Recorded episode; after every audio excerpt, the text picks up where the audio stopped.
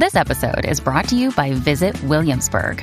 In Williamsburg, Virginia, there's never too much of a good thing. Whether you're a foodie, a golfer, a history buff, a shopaholic, an outdoor enthusiast, or a thrill seeker, you'll find what you came for here and more.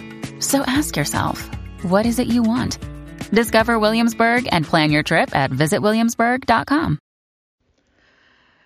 Hello, beautiful. This is Jennifer Hadley, and our prayer for today is for freedom from worry. Yes, freedom from the pain and the suffering that worry causes and that worry is. So let's place our hand on our heart. Take that deep breath of gratitude partnering up with that higher Holy Spirit self, recognizing the highest wisdom is awake and alive within our very being. And that's our true nature. So grateful to let go of the root causes of worry.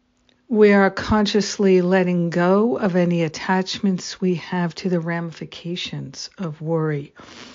We're letting go of the habit of worry, the cycle of worry, and we are letting go of the identification with ourselves as a worrier.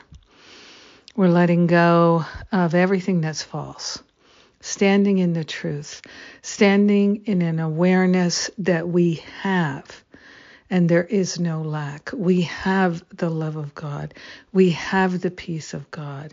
We have the joy and the freedom and the beauty and the clarity of God already. All of the spiritual qualities that are God's very nature are our nature too, because we are one with God, part of God, inseparable. So we're giving up the root causes of worry which are the belief in lack, limitation, and separation. so grateful to heal the worry at its root cause. So we no longer have to try to manage and cope and manipulate the circumstances and situations of our lives in order to be free from worry. No, we are choosing to eliminate worry at the cause level. We are so grateful that we do not have to figure out how to do this. We allow the Spirit to do it. We allow our own holiness to do it. We are grateful that it is our nature to be healed, to be free, to be unlimited and unprecedented. It is our divine inheritance to be cared for to be held, to be supported in the invisible every moment in every way. So we're accepting that support. We're receiving that support. We're acknowledging that support and we're allowing it to be felt, to be we are grateful, grateful, grateful that the healing is happening now. The love is happening now. The joy is happening now. We share the benefits with all brothers and sisters, all beings, because we are united in this field of love now and forever. And so it is. Amen. Amen. Amen.